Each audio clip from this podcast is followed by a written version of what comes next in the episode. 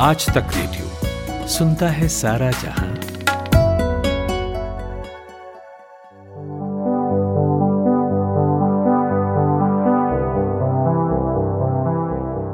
सुब्रमण्यम जयशंकर देश के विदेश मंत्री हैं। विदेश मंत्री बनने से पहले डिप्लोमेट थे। साल 2018 में इंडियन फॉरेन सर्विस से रिटायर हुए और 2019 में जब केंद्र में मोदी सरकार 2.0 बनी तो सबको चौंकाते हुए भारत के विदेश मंत्री बनाए गए। जब केंद्रीय मंत्री बने तो छह महीने के अंदर संसद का सदस्य बनना ज़रूरी था। बीजेपी ने गुजरात से राज्यसभा का इनको टिकट दे दिया और जयशंकर चुनाव जीत गए। लेकिन विपक्षी पार्टी जो है, कांग्रेस, उनके चुनाव को लेकर कोर्ट चली गई। सोमवार को सुप्रीम कोर्ट में भी इस मामले की सुनवाई हुई। तो जयशंकर के चुनाव को लेकर क्या विवाद है? विवाद की वजह क्या है? और कांग्रेस के क्या आरोप हैं? जानेंगे ये सब। नमस्कार, मैं हूँ कुमार केशव और आप सुन रहे हैं पॉडकास्ट, यानी वो पॉडकास्ट जो खास है। इस पॉडकास्ट में हम क्या करते हैं? इस पॉडकास्ट में हम किसी एक विषय पर किसी एक्सपर्ट से थोड़े डिटेल में बात करते हैं। तो आज मेरे साथ बात करने के लिए मौजूद हैं प्रभाष के दत्ता आप इंडिया टुडे में सीनियर असिस्टेंट एडिटर हैं।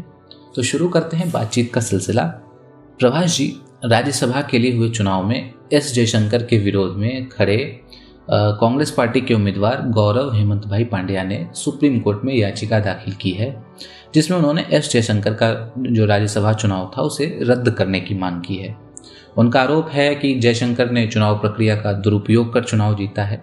तो क्या है ये मामला? केशव, ये जो मामला है, इस मामले में पांड्या ने एस जयशंकर पर यह आरोप नहीं लगाया है कि उन्होंने चुनाव प्रक्रिया का दुरुपयोग किया है। उन्होंने कहा है कि जिस आदेश के तहत चुनाव आयोग ने दो सीटों के लिए राज्यसभा के उपचुनाव बाईपोल्स जो कराए थे अलग अलग उस नोटिफिकेशन को उन्होंने चुनौती दी है और कहा कि वो गलत है। और उसके लिए उन्होंने कहा कि जो रिप्रेजेंटेशन ऑफ़ पीपल्स एक्ट है, उसका पूरी तरह से पालन नहीं हुआ है। ये आरोप लगाया है पांड्या ने और दो और जो कॉन्टेस्टेंट थे कांग्रेस की तरफ़ से, चुदासमा और धनानी, उनका आरोप था। वो दोनों चुनाव हारे थे और बीजेपी के उम्मीदवार के तौर पर एस जयशंकर और इनके सहयोगी ठाकुर वो जीते थे। ये पिछले साल की बात है, जब लोकसभा चुनाव के बाद अमित शाह और स्मृति ईरानी ने जो गुजरात से उस वक्त राज्यसभा के सदस्य थे उन्होंने लोकसभा चुनाव जीतने के बाद इस्तीफा दिया था। अच्छा तो गड़बड़ कहाँ है? कांग्रेस ने हाईकोर्ट का दरवाज़ा खटखटाया तो हाईकोर्ट ने क्या कहा और सुप्रीम कोर्ट की सुनवाई में क्या सब हुआ? और इस मामले को लेकर चुनाव आयोग की क्या दलीलें थी? देखिए इसमें क्या है कि आमतौर पर अगर राज्यसभा के का जो चुनाव की प्रक्रिया हमारे देश में है उसके मुताबिक अगर एक साथ एक से ज़्यादा सीटों के लिए चुनाव होते हैं तो जो एम एल हैं, उनको वोट देने का जो अधिकार होता है, वो अपना प्रेफरेंसेस जताते हैं, जिसे हम कहते हैं सिंगल ट्रांसफरेबल वोट सिस्टम। इस प्रणाली का इस्तेमाल करने में वो बताते हैं कि हमारा नंबर वन कैंडिडेट कौन है, नंबर टू कौन है, और इस तरह से जो जिनकी पार्टियों की जो अपना अपनी स्ट्रेंथ होती है असेंबली के अंदर उस हिसाब से वो, वो सीटें जीतने के स्थिति में होते हैं। अभी जब ये चुनाव हुआ था अगर दोनों सीटों के चुनाव एक ही नोटिस नोटिफिकेशन से होता यानी एक ही चुनाव में दो सीटों के लिए चुनाव होता तो कांग्रेस की जितनी सीटें हैं उसके मुताबिक वो एक सीट आराम से जीत सकती थी। और एक सीट बीजेपी के हाथ आता। तो लेकिन चुनाव आयोग ने जो नोटिफिकेशन दिया, चुनाव आयोग की अपनी दलील थी कि पहले ये सीटें अलग अलग वक्त के चुनाव से वो भरे गए थे तो इनकी भरपाई अलग अलग चुनाव नोटिफिकेशन से ही हो सकती है। वो राज्यसभा की एक अपनी प्रक्रिया है, जिसके हिसाब से वो उसे पूरा कर रही थी। चुनाव आयोग पूरा कर रहा था।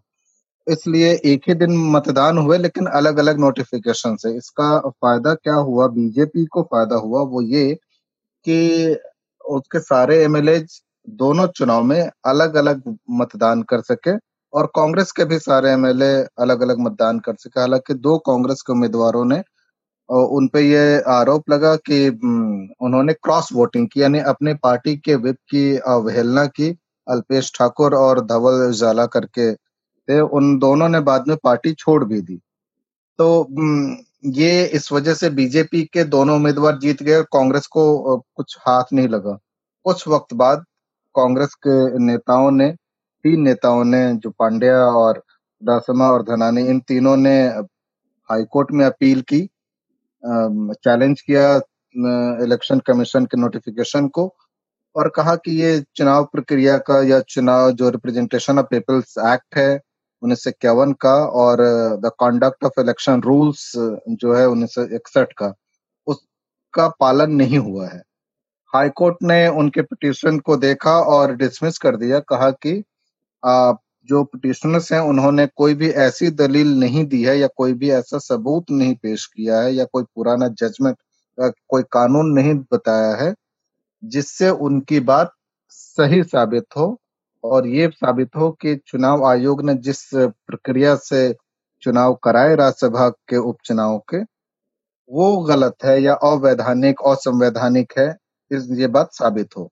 और इसके बाद जब वो डिसमिस हो गया तो पिटिशनर सुप्रीम कोर्ट आए, जहाँ सुप्रीम कोर्ट ने इसके पहले की हियरिंग में कहा था कि अभी तक ऐसा कोई ऑथेंटिक कोई कोई ऑथोरिटेटिव जजमेंट नहीं है, जो ये कहे कि इलेक्शन कमीशन ऐसी स्थिति में, जबकि कैजुअल या रेगुलर चुनाव में अलग अलग नोटिफिकेशन जारी करके चुनाव करा सकता है या एक ही नोटिफिकेशन से चुनाव कराएगा, इसको लेकर कोई ऑथोरिटेटिव जजमेंट नहीं है। तो ये एक लार्जर क्वेश्चन बनता है, जो कपिल सिब्बल, जो पांड्या के वकील हैं, उनकी भी दलील थी। और सुप्रीम कोर्ट ने उस दलील को मानकर सारे पिटिशंस को एक साथ क्लब कर दिया है और अब उसकी हियरिंग होगी जो आज उन्होंने सुब्रम एस जयशंकर ने अपनी दलील दी और जो इनका पक्ष रख रहे थे हरीश सालवे, उन्होंने कहा कि जो 19 2009 के बाद से प्रक्रिया अपनाई जा रही है, उसी के हिसाब से चुनाव आयोग ने चुनाव कराए और कहीं भी किसी संविधान के किसी प्रोविज़न का या कानून के किसी प्रोविज़न का या आरपी एक्ट का कहीं भी वायलेशन नहीं हुआ है। प्रभाष जी यहाँ हम रुकेंगे एक छोटे से ब्रेक के लिए और ब्रेक के बाद जारी रहेगी ये बातचीत। आज तक रेडियो आज तक डॉट इन स्लैश रेडियो ये हमारा पता है। लेकिन हम आपके पसंदीदा ऑडियो प्लेटफॉर्म्स पर भी हैं।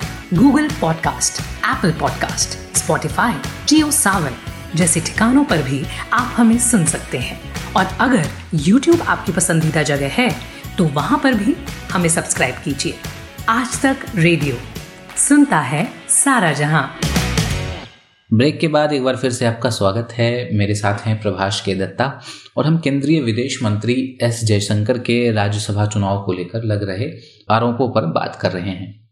तो प्रभाष जी, मेरा अगला सवाल ये है कि एस जयशंकर के राज्यसभा चुनाव के मामले में आरपी एक्ट की अवहेलना हुई है। ऐसा कांग्रेस का आरोप है। तो कांग्रेस के इन आरोपों में कितना दम है? या ये महज एक राजनीतिक हथकंडा है? देखिए, दो बातें हैं। एक जब दो राजनीतिक दल आपस में लड़ते हैं तो राजनीति वहाँ रहती ही है। तो यहाँ राजनीति, जैसे हमने देखा कि अगर वो चुनाव इकट्ठे होते तो कांग्रेस को फ़ायदा होता। लेकिन इलेक्शन कमीशन ने अपनी पुरानी परिपाटी और पुरानी प्रक्रिया को देखा और उसके हिसाब से इलेक्शन कमीशन का एक फैसला आया कि वो अलग अलग चुनाव होंगे क्योंकि अलग अलग पीरियड के से रिलेटेड वो रिक्तियाँ हैं। तो उस लिहाज से। कांग्रेस को नुकसान हुआ तो कांग्रेस ने इसे चैलेंज किया। अब जो दूसरा पहल, पक्ष है आपके सवाल का कि क्या दावे में कितना दम है या किस तरह की है तो उसको लेकर सुप्रीम कोर्ट ने खुद माना है जो चीफ जस्टिस बॉबडे की बेंच है उसने खुद कहा है कि इस मामले पर अभी तक कोई ऑथोरिटेटिव जजमेंट नहीं है। यानी कि अभी ये साफ़ नहीं है कि कानून का इंटरप्रिटेशन किसका सही है। तो सुप्रीम कोर्ट इस मामले में ये अपना मन बता रहा है कि एक ऑथोरिटेटिव जजमेंट ये बेंच देगी कि आखिर इस तरह के जो कैजुअल या रेगुलर वैकेंसीज राज्यसभा में भरने की बारी आए, चुनाव की बारी आए तो किस प्रक्रिया का पालन करके चुनाव कराना सही होगा? अच्छा सर ये बताइए कि इस मामले में चुनाव आयोग ने अलग अलग नोटिफिकेशन जारी कर एक ही दिन वोटिंग करवाई थी। कांग्रेस का मानना है कि इस वजह से उसका नुकसान हो गया। और मैं ये पूछना चाहूँगा कि क्या चुनाव आयोग ने पूर्व में भी कभी ऐसा किया है? आपको कोई उदाहरण याद आता है? कोई नहीं ये बहुत सारे ऐसे मसले हैं जब आमतौर पर चुनाव आयोग जब एक साथ जहाँ रिक्तियाँ आती हैं वैकेंसीज आती हैं, उनके लिए वो एक साथ चुनाव कराता है। लेकिन आपको ध्यान पर होगा कि राज्यसभा में सदस्य छह साल के लिए चुने जाते हैं और हर दो साल पे वहाँ चुनाव होते हैं एक तिहाई सीटों के लिए। इस बीच में कई वैकेंसीज आती हैं। उन वैकेंसीज की वजह होती जाता है कोई इस्तीफा दे दे अब कोई डिस्कालीफाई हो जाए हो जाए या किसी सदस्य की मृत्यु हो जाए। अब सपोज़ कीजिए किसी एक साल में चुनाव हुआ हो सर्टेन नंबर ऑफ़ एमपीज के लिए राज्यसभा के, और उसके छह साल पूरा होने से पहले कोई एक सदस्य इस्तीफा दे दे, या वो वैकेंसी आ जाए वहाँ, और किसी दूसरे साल हुए चुनाव से जो रिक्तियाँ भरी गई थी राज्यसभा में, उसके भी वहाँ भी छह साल इस पहले वाले में सपोज़ कीजिए चार साल बाद वैकेंसी आ जाती है। और उसके पहले चुनाव हुआ था, उसमें पाँच साल बाद वैकेंसी आ जाती है। तो एक सीट के लिए जो रिमेनिंग पीरियड होगा वो दो साल का होगा और एक सीट के लिए एक साल का होगा। तो चुनाव आयोग ये करता है कि वो दोनों को एक साथ नहीं रखता है चुनाव, क्योंकि वो एक एक दो साल के लिए है और एक एक साल के लिए। वो अलग अलग वक्त चुनाव हुए थे तो उस कॉन्टिन्यूटी को लीग को मेंटेन करने के लिए वो अलग अलग नोटिफिकेशन से चुनाव कराता है। इस केस में भी ऐसा ही किया गया है। एस जयशंकर राजनीति में आने से पहले बड़े पदाधिकारी थे। उनकी अपनी एक छवि है। मान लीजिए कल को सुप्रीम कोर्ट का फैसला उनके पक्ष में नहीं आता है तो आपको लगता है कि क्या इससे उनकी छवि पर कोई असर पड़ेगा? देखिए, ये ये राजनीतिक मसला नहीं है केशव। ये अभी एक लॉ के इंटरप्रिटेशन का मामला है और इसको लेकर अभी तक कोई सुप्रीम कोर्ट खुद कह रहा है कि कोई अथॉरिटेटिव जजमेंट नहीं है। यानी कि इस तरह की स्थिति जो पैदा हो गई है, इसको लेकर जो इलेक्शन कराने वाली बॉडी है, उसका एक अपना मत है और एक कन्वेंशन है, उसके हिसाब से उसने चुनाव कराए हैं। और इसको लेकर कोई एक ऐसा जजमेंट नहीं है, कोई ऐसा इंटरप्रिटेशन स्टैब्लिश नहीं है, जो सर्वमान्य हो, क्योंकि ये स्थिति इस तरह का क्वेश्चन पहली बार लाया गया है सुप्रीम कोर्ट में।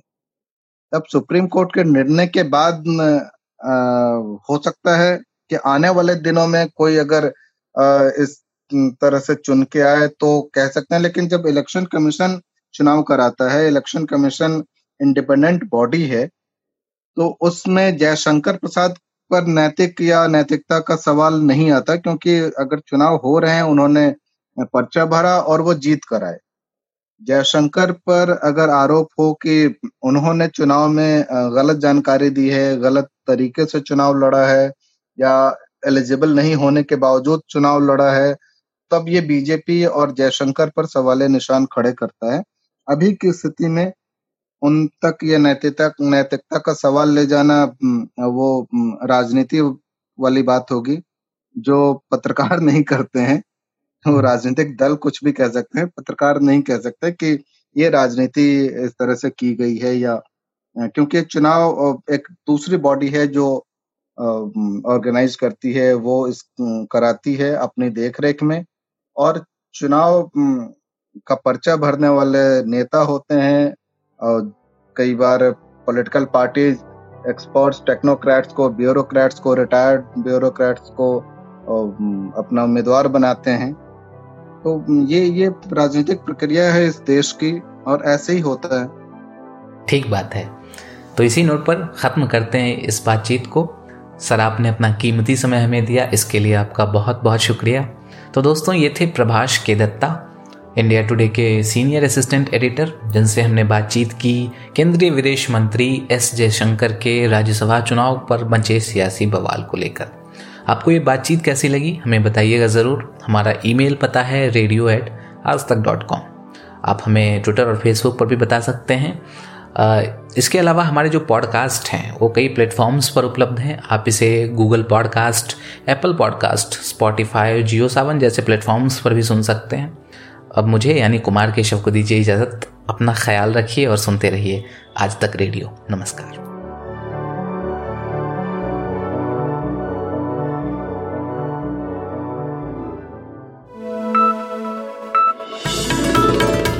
खबरों की हलचल और देश विदेश का मिजाज आप सुन रहे हैं आज तक रेडियो।